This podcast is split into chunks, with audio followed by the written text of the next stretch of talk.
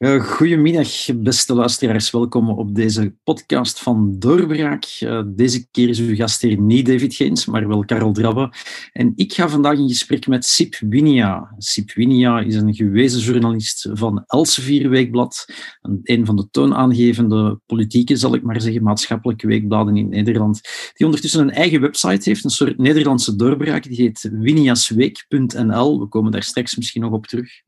En met SIP gaan we vandaag eens kijken naar de Nederlandse verkiezingen. Want SIP op 17 maart, eigenlijk 15, 16 en 17 maart, mogen jullie uh, na vier jaar nog eens naar de stembus. Um, en er zijn maar liefst 37 partijen die hopen om zitjes in te nemen in de Tweede Kamer. 37 partijen, wat een chaos. Dat zou een chaos zijn als ook allemaal werden gekozen, die partijen. Dat gaat niet gebeuren. Dus uh, minder dan de helft zal ook werkelijk een uh, kamerzetel krijgen. Uh, vermoedelijk 14, 13, 14, 15 uh, daaromtrent. En, uh, en daarvan een aantal slechts enkele zetels. In werkelijkheid gaat het, als je kijkt naar de krasverhoudingen, gaat het om 6, 7 partijen. En in de peilingen is op dit moment uh, de, de VVD, dus de Liberale Partij, de VLD zou je kunnen zeggen van, uh, van Mark Rutte, is de grootste.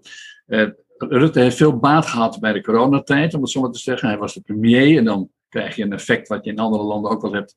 De rallying around the flag. Dus het maakt eigenlijk niet uit wie de premier is of de bondskanselier. Maar uh, wij, wij, wij scharen ons rond de leider. Ja, dat zien we in Duitsland met Merkel, die weliswaar niet meer opkomt, en in Frankrijk met Macron ook. Hè. In België is dat iets, ligt dat iets anders. Maar, ja, maar dat, al verder over. Misschien omdat ook andere zaken in België wel eens iets anders liggen in dit verband. Dus het, Want Mark uh, Rutte heeft er ondertussen dan al drie uh, regeringen op zitten?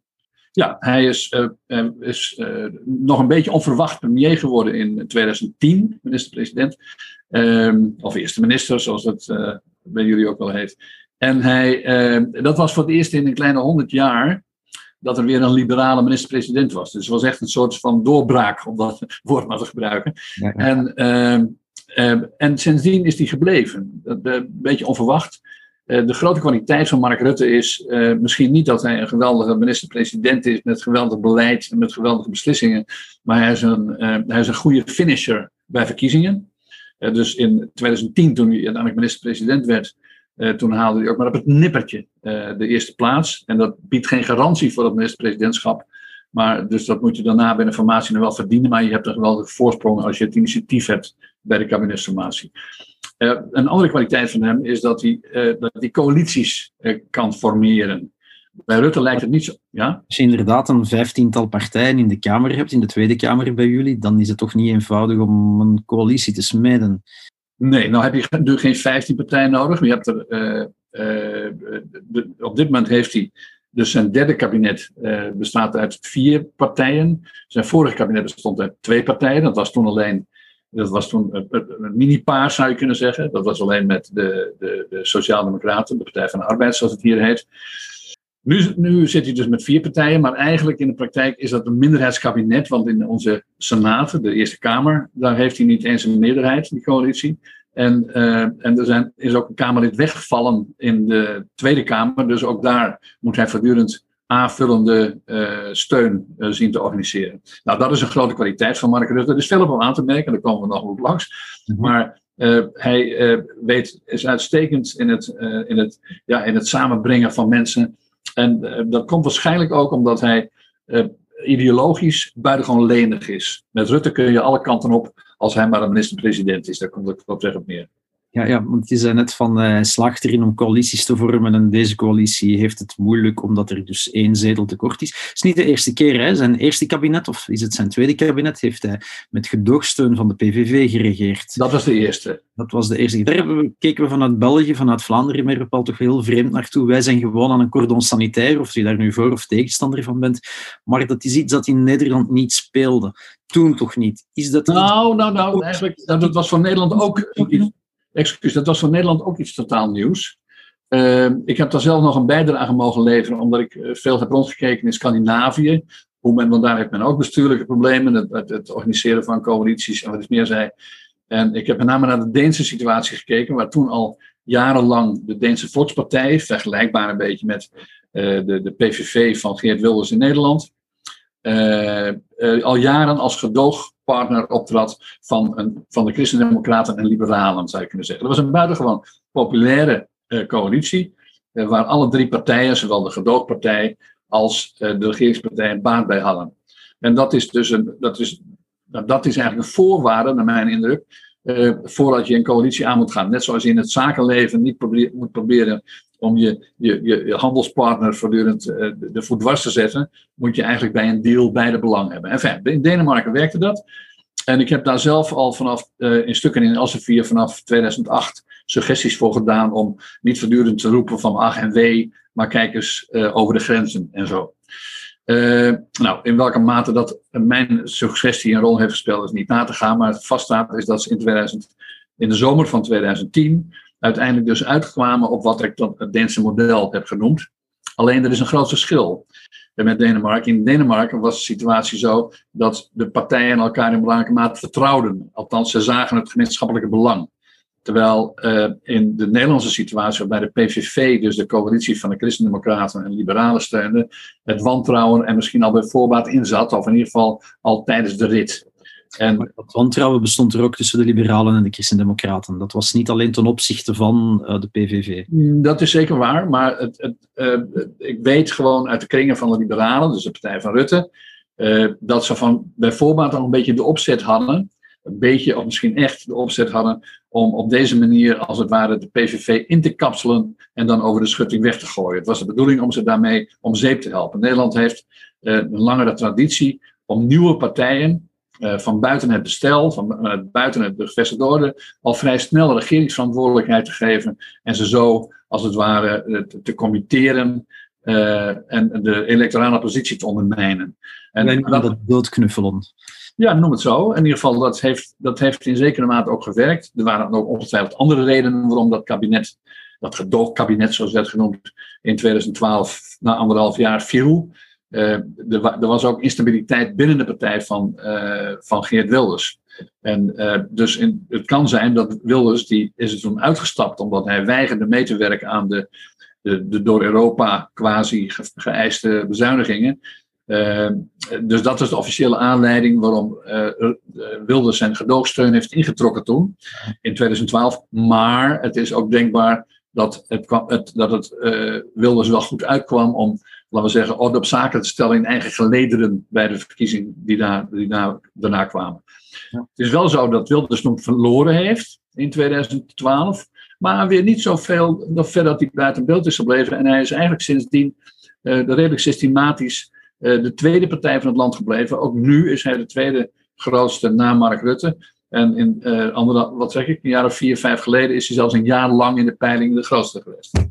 In de peilingen dan. Nu, je hebt natuurlijk geen kristallen bol, geen glazen bol. We weten niet wat er op 17 maart s'avonds allemaal uh, op televisie en op de radio in de media zal gezegd worden, wat de uitslagen zullen zijn. Acht jij het mogelijk dat uh, Rutte, wetende wie hij vandaag is, dat hij opnieuw dat cordon uh, zou doorbreken en met een Geert Wilders, een Thierry Baudet of met de nieuwe partij Ja 21, maar daar komen we straks nog op, een coalitie zou sluiten? Nou, ik had die kans... één keer gebeurd en zal het geen tweede keer gebeuren. Uh, nou, de ervaring van, met het gedoogkabinet, hè, zoals het werd genoemd hier in de jaren 2010, 2012, dat heeft een slecht imago nagelaten. Je zou kunnen zeggen dat dat Deense model, wat een oplossing zou kunnen zijn in landen met dit soort situaties, is, heeft als het ware een kwade, kwade, reuk, is een kwade reuk komen te staan. Heeft een negatief imago gekregen. Dus alleen om die reden al uh, acht ik die kans niet groot. Uh, het CDA, de Christen-Democraten, die hebben uh, daar zijn er ernstig verdeeld over geraakt en hebben, zijn daardoor uh, ook in, in de problemen geraakt. Dus die zouden alleen om die reden al niet erg geneigd zijn om mee te werken aan zo'n constructie.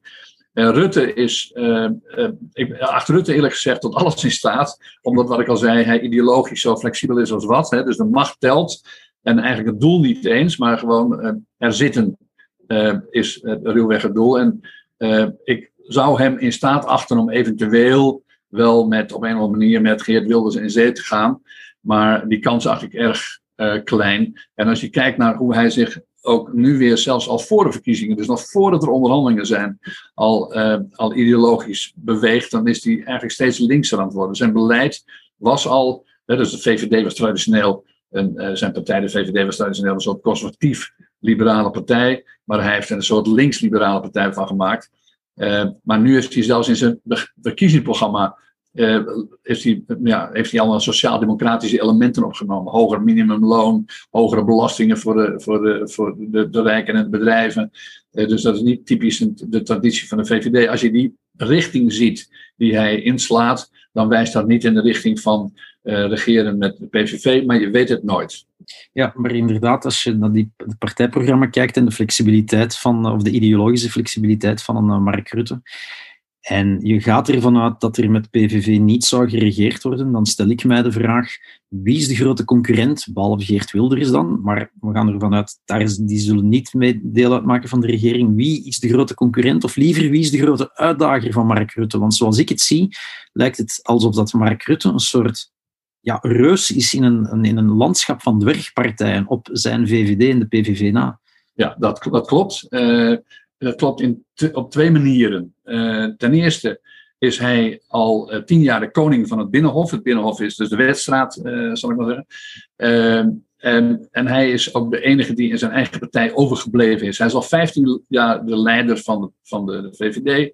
er is niemand in de leiding, in de top van de VVD, over uit de tijd dat hij aantrad. Dus hij is een soort zonnekoning in wiens. Ja? Laat, laat hij mensen toe? Laat, je wou net al zeggen, zonnekoning, ik heb je misschien te snel onderbroken, maar laat hij überhaupt mensen toe om te groeien onder zijn bewind? Nee, er is niet... Laat heeft hij toch een opvolger nodig binnen de VVD? Zeker, maar dat, dat lijkt, de laatste zorg van Mark Rutte lijkt te zijn dat hij een opvolger heeft. Dus systematisch zie je kandidaatopvolgers uh, wegvallen. Uh, en mensen die zich melden als opvolger, die weten zeker dat ze door Rutte worden afgebrand. Uh, dus er is een groot. hij is de leider van een partij, maar wel in een, in een Sahara, zal ik maar zeggen. Er is niemand om hem heen. Als je ook kijkt naar de, kamerlijst, de Kamerlijst, dus de kandidatenlijst voor de Tweede Kamer, die bestaat eigenlijk alleen maar uit voormalige assistenten van Mark Rutte. Dus mensen die hem, uh, die hem door dik en dun zullen steunen en als klapvee fungeren in het parlement. Ja. En dus dat is, dus in de eigen partij is hij, dat is, eigenlijk is de, de VVD de Rutte-partij geworden, kun je stellen. Met Rutte kun je dus, wat ik al zei, kunnen alle kanten met hem op. En ook zelfs de, de, de, zijn eigen partij is geen, geen, geen, geen, geen ballast voor hem, want de partij, de, Rutte, de VVD is de Rutte-partij geworden. Maar en buiten de Rutte-partij zijn er geen grote uitdagers. Uh, nou ja, het wordt ook wel eens een beetje. Over, nou ja, laat ik even nog even verder gaan over zijn positie in de Nederlandse politiek. Die is, uh, die is uitzonderlijk. Ik kan me eigenlijk niet herinneren, en ik volg de Nederlandse politiek al van jongs af aan, dus dat is al echt al meer dan een halve eeuw. heb ik nog niet meegemaakt dat iemand de politiek zo domineerde, dat hij zoveel vaardiger was in het optreden. en ook, dus zijn, zijn, zijn, zijn, laten we zeggen, uh, debatvaardigheid is ook uh, onovertroffen. En hij is bijna gewoon slim in het, in het, in, in het, met een kluitje in het riet sturen van, van de andere politici. En zelfs de, de, de, burgers wellicht. dus dat is, in dat opzicht is hij ook de koning van het Binnenhof. Maar zijn dominantie in, in het discours op de televisie en zo, wordt ook zijn politieke positie wel overdreven van dat hij de verkiezingen niet kan winnen en dat hij de grote, de, de, grote mogel is. zo is het nou ook weer niet. Uh, er is toch een serieus. Kijk, hij, in de peilingen staat hij nu. We hebben een parlement met 100, een Tweede Kamer, dus met 150 zetels. En daarvan, uh, in de peilingen varieert hij dan tussen de 35 en de 42 zetels ongeveer. Nou, dat is aanzienlijk, maar niet dominant. Dus hij heeft, hij heeft nog bij lange niet, uh, daar niet een, een, derde van het parlement uh, controleert hij. Hij heeft ook, in 2012 had hij bijvoorbeeld in het parlement 42 zetels. Dus hij staat dus nu eigenlijk lager, uh, zou je kunnen zeggen, dan hij eerder heeft gestaan. Mark, sorry, Geert Wilders staat met zijn partij in de buurt van de 22, 23 zetels. Dat is een stuk minder, maar het, er kan nog van alles gebeuren. En dat verschil zou echt wel een stuk kleiner kunnen worden. Uh, dus de kracht van Mark Rutte is, zou je kunnen zeggen, dat hij zich door ideologisch zo soepel te zijn, zich als het ware in het midden van het politieke landschap heeft begeven. En daardoor is hij, om het op zijn Belgisch te zeggen, incontournabele. dus uh, hij heeft, uh, hij heeft weliswaar aan de rechterkant heeft hij dan de PVV en een paar andere kleine rechtspartijen. Maar die kan, hij kan zich permitteren om die, om die het, de, de, buitenspel te zetten.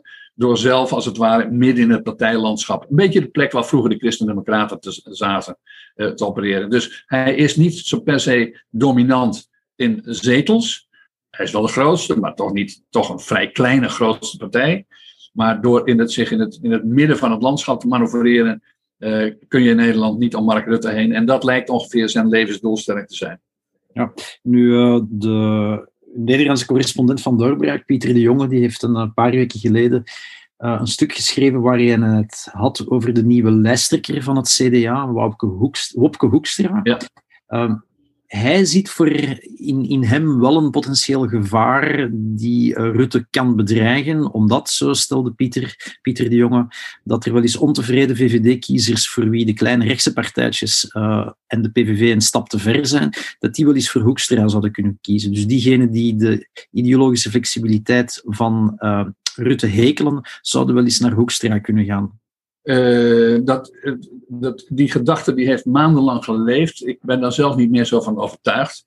Uh, al was het maar omdat de ideologische flexibiliteit van Hoekstra ook nogal groot is. En Hoekstra wel een andere persoon is en van een andere partij is. En dus als je behoefte hebt aan iemand anders, dan zou je naar Hoekstra kunnen stappen. Maar niet omdat je dan een geheel andere persoon of een andere politieke lijn krijgt. Het is in zekere zin, je kunt dat misschien de, zwakte ook van Hoekstra, dat hij. Uh, ja, dat hij een andere Rutte is. Uh, en, en dan bovendien iemand die niet uh, het, het zwaargewicht blijkt te zijn, die Rutte toch zeker wel is.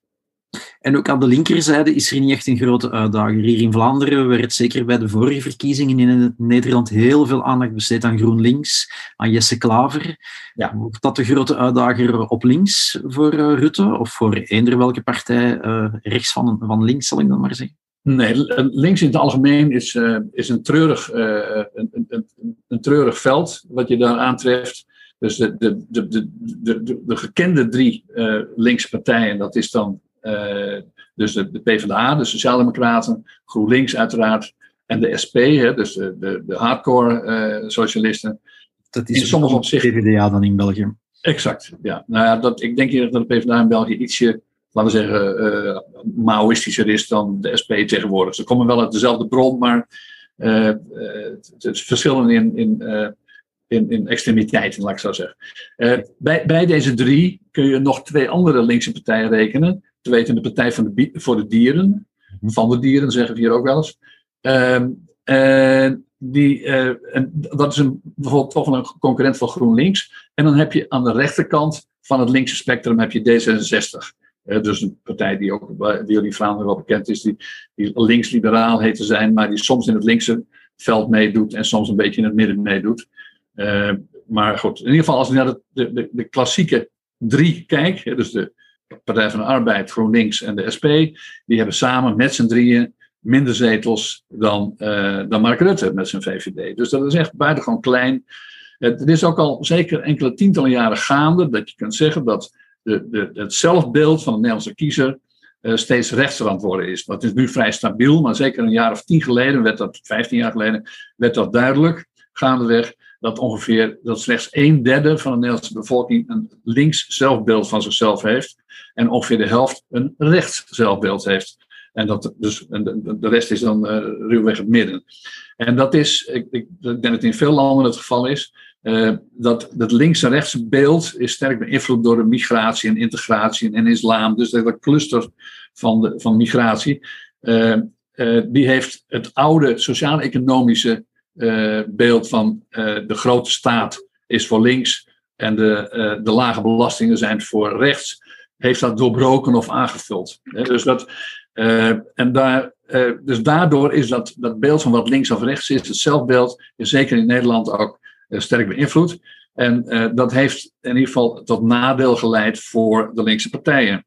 Uh, wat natuurlijk ook niet helpt, is dat een partij als, die, als de VVD van Mark Rutte en nu eigenlijk ook de partij, de CDA van Wop Hoekstra, zich naar links zijn begeven. Grote overheidsuitgaven, hoeft niet bezuinigd te worden, geld kost toch niks. Dus het, de lage rente, zou je kunnen zeggen, verandert daarmee mede het partijlandschap. Nou, als rechts links wordt, dan hoef je om die reden niet meer naar links te gaan. En dat lijkt dus in machtstermen best een slimme zet te zijn.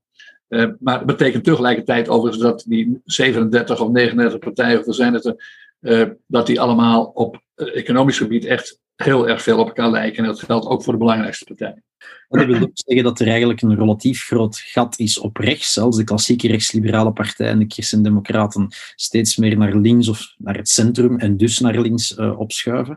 Um, en dan zit ja, ja, excuus, dan moet ik, moet ik even interrumperen, want dan zou je zeggen dat is dan een geweldige opsteker voor, de, voor Geert Wilders van de, van de PVV, de Partij voor de Vrijheid. Bijvoorbeeld? Maar hij, nou is Geert Wilders wel rechts, maar vooral op de thema's Europa, en immigratie en islam en dat soort dingen. Maar als het gaat over overheidsfinanciën, dan is hij net zo links eigenlijk als al die andere partijen. Uh, dus uh, waar die andere partijen trouwens over het algemeen zeggen, uh, we moeten nu investeren zoals dat heet, dus geld uitgeven, want dat moet om de economie te herstellen en het geld kost toch niks en zo. Ja, heeft Geert Wilders dan de andere oplossing en die luidt immigratie van het soort dat wij hebben uit de, uit de derde wereld en zo. Dat kost geld. Als we daarmee ophouden, dan hebben we genoeg geld voor onze eigen zorg en ons eigen onderwijs.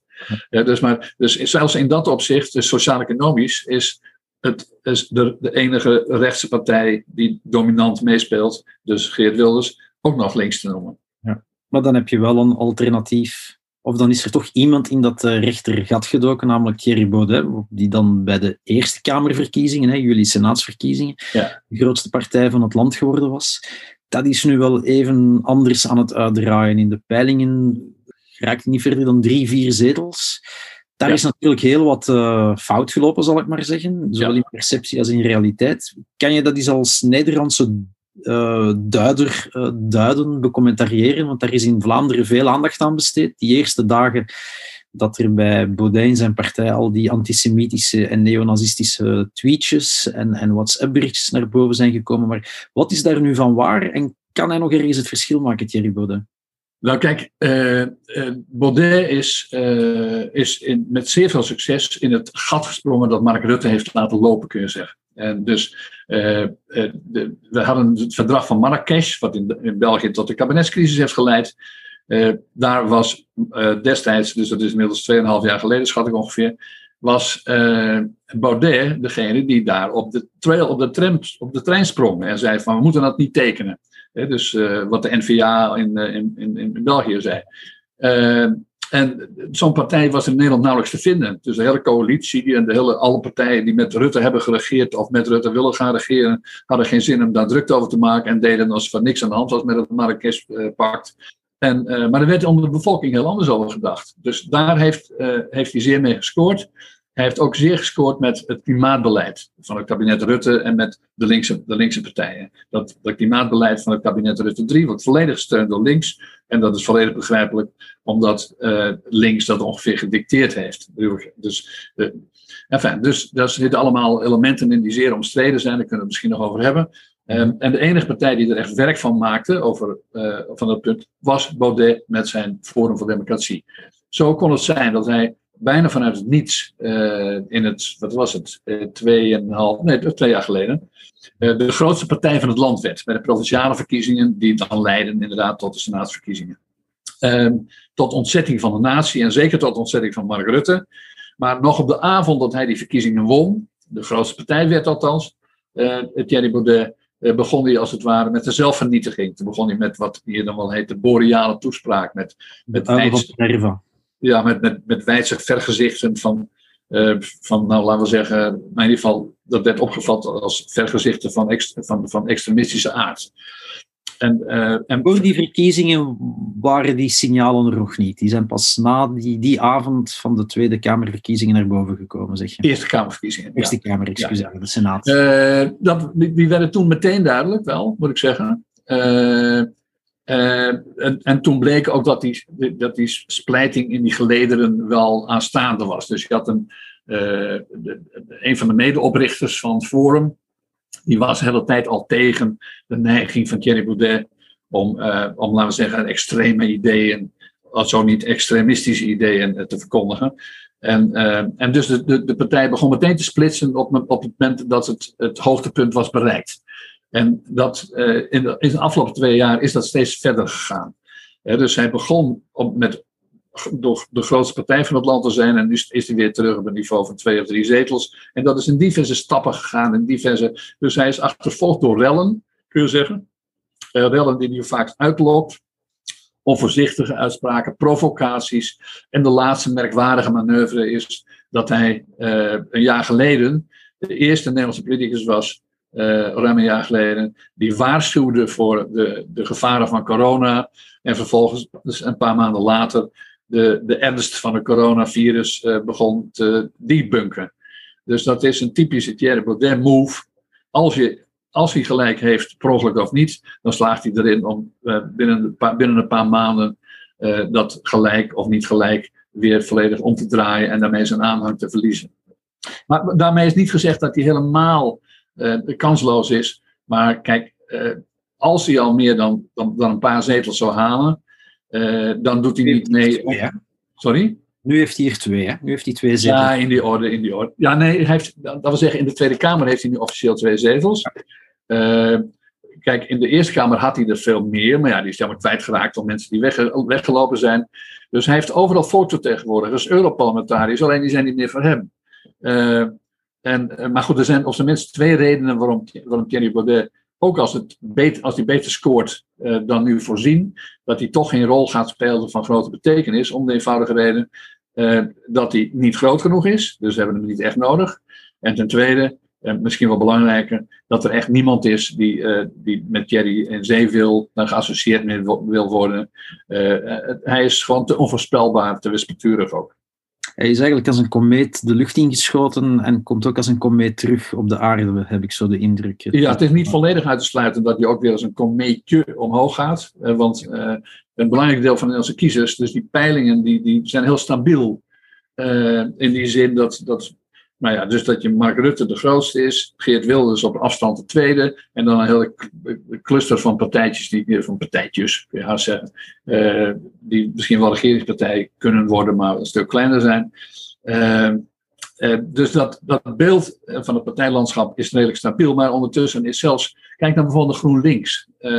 Dus Jesse Klaver, die, die, die de belofte van vier jaar geleden was, maar toen ook al een beetje tegenviel, die lijkt uitgeblust te zijn. Uh, en die heeft uh, slechts 42% van de GroenLinks-kiezers, volgens de laatste peilingen, weet zeker dat hij op GroenLinks stemt. Dat kan ook nog een andere linkse partij worden, of de Partij van de Dieren, of daar een trend. En over het gehele land, over het gehele spectrum bekeken, is dan, schat ik nu even, ongeveer 35% van de kiezers weet nog niet wat hij gaat stemmen, of geeft zeker nog een andere partij een kans. En dat kan dus ook nog effecten hebben voor Baudet. Events kunnen trouwens een rol spelen.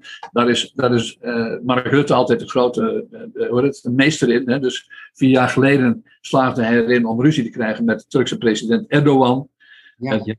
Ja, en dat heeft er nog toe geleid. Toen heeft hij uiteindelijk uh, nog een Turkse minister het land uit laten zetten. Nou, dat heeft hem nog gewoon vijf zetels opgeleverd op het laatste moment. Ten koste van het CDA en vooral ten koste van de PVV van Geert Wilders. Dus ik zal niet zeggen dat hij zo'n stunt weer gaat uithalen, maar uh, gebeurtenissen, uitgelokt of niet uitgelokt, die kunnen natuurlijk nog grote effecten hebben op de uitslag. Ja, die kunnen vooral een groot effect hebben, omdat jullie niet met een opkoppelsplicht zitten zoals in België, maar een, met stemrecht hebben en je beslist eigenlijk s ochtends of ja. je uh, überhaupt gaat stemmen of niet. Oké, okay, het is nu wel gespreid over en wat je gaat stemmen. corona. Um, hoe, ik wil straks nog eventjes naar dat gat op rechts, maar omdat we nu bij corona zitten, jullie hebben dus nu drie dagen dat jullie gaan stemmen, of mogen stemmen, kunnen stemmen, 15, 16, 17 maart. Hoe gebeurt dat nu praktisch? Op 15 en 16 maart en 17 maart tot s'avonds, neem ik aan, zal er geen propaganda worden gevoerd, geen communicatie, zullen er geen peilingen, exit polls worden georganiseerd, of gaan er gaat er toch informatie doorcijpelen van uh, tijdelijke uh, polls en resultaten van uh, mensen die al gaan stemmen zijn. Hoe kan men die verkiezingen manipuleren of niet, nu dat die over drie dagen gespreid zijn? Ja, de, de, de, campagne die zal zeker doorgaan tijdens die. Kijk, ik verwacht zelf dat het merendeel van de mensen gewoon op die 17e gaan stemmen. Dus heel veel mensen, steeds meer mensen, is de, de ervaring van de vorige verkiezingen in Nederland. Steeds meer mensen beslissen pas het laatst, wanhopig ook, pas op het laatst of in het stemhokje op wie ze gaan stemmen. Nou, dan is het niet logisch dat je dan al op de 15e gaat stemmen als het op de 17e ook nog kan. Dus ik vermoed eerlijk gezegd dat het merendeel van de mensen pas de 17e gaat stemmen. Bovendien heb je, er zijn nog debatten.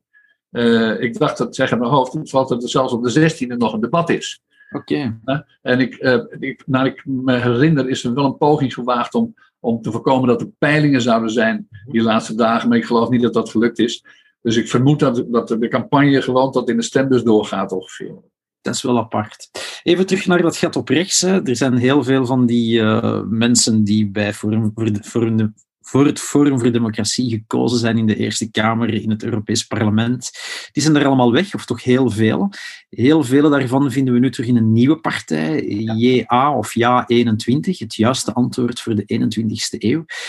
Wat verwacht je daarvan? Denk je dat die met een deel van de potentiële zetels van Thierry Baudet en zijn forum zouden kunnen weglopen? Of zou het wel eens als een sisser kunnen aflopen? Want ja, het is al vaker gebeurd dat partijen rechts van de VVD in Nederland, Pim Fortuyn is daar de grote uitzondering op, en uiteraard de PVV van Geert Wilders, maar dat die partijen vaak ja, plots opkwamen en even snel weer verdwenen en weinig brokken maakten.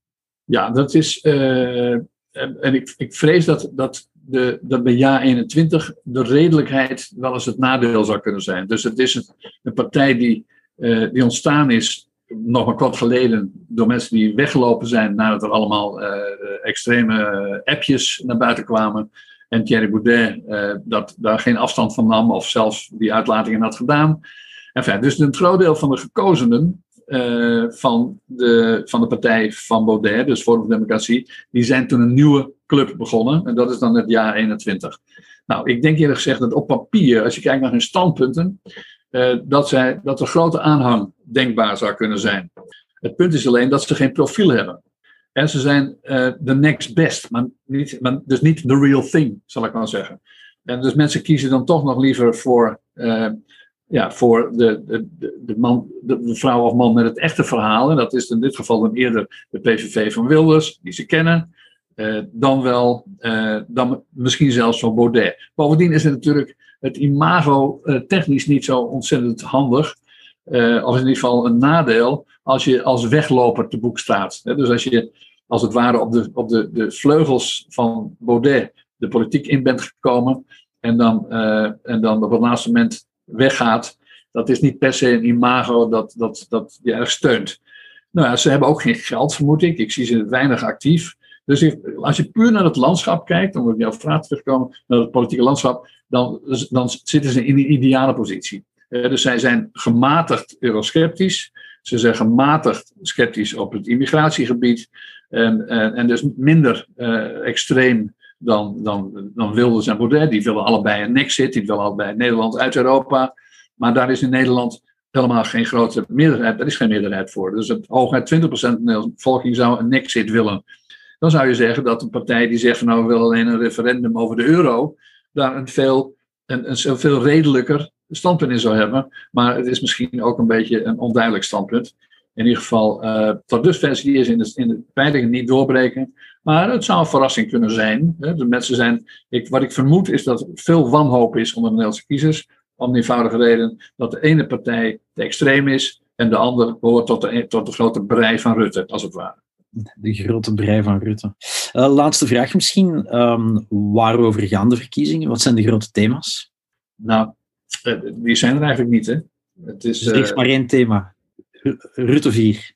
Ja, ongeveer wel. Maar is, het is dus ook, er hangt een licht mismoedige stemming overheen. Dus je kunt niet zeggen dat, dat, dat er nou een, een, een groot enthousiasme is voor het een of het ander. Het is helemaal niet zo dat, dat, dat er brandt geen nieuwe tijd. Eh, er is geen, eh, er is geen groot enthousiasme voor voortzetting van het Rutte-regime. Bovendien, we hebben bij de vorige verkiezingen in Nederland meegemaakt, en misschien wel steeds bij de Rutte-verkiezingen, dat je, je gaat naar de stembus met beloftes en verwachtingen. Maar gaandeweg uh, zakken die, die verwachtingen steeds verder in, omdat na de verkiezingen zelden iets blijkt dat enig verband houdt met wat er voor de verkiezingen is gezegd. Dus uh, om nou te zeggen dat er een grote, laten we zeggen, beloftevolle spanning rond de verkiezingen hier hangt, dat kun je niet zeggen. Nou, dat belooft voor 15, 16 en 17 maart. Uh, Sip, hartelijk dank voor uh, deze eerste podcast, mag ik zeggen, over de Nederlandse verkiezingen. We zullen nog wel zien wat er allemaal gebeurt in Nederland, of we er een tweede maken voor de verkiezingen. Maar sowieso komt er een nieuwe podcast na de verkiezing om met jou eens te gaan kijken hoe de kaarten dan liggen, welke regeringscoalitie er uit de mouw van Rutte of van iemand anders kan getoverd worden en hoe het verder zal gaan. Uw beste luisteraar heet ik van harte uh, niet, niet zozeer welkom, maar wel dank voor het luisteren naar deze podcast. Mocht u nog vragen hebben, neemt u gerust contact op met uh, Doorbraak. En Sip, uh, bedankt en tot een volgende keer. En u ook, beste luisteraar. Dit was een episode van Doorbraak Radio, de podcast van doorbraak.be. Volg onze podcast op doorbraak.be/slash radio of via Apple Podcasts, Overcast of Spotify. Bezoek ook onze website op doorbraak.be en steun ons door een vriend te worden van Doorbraak.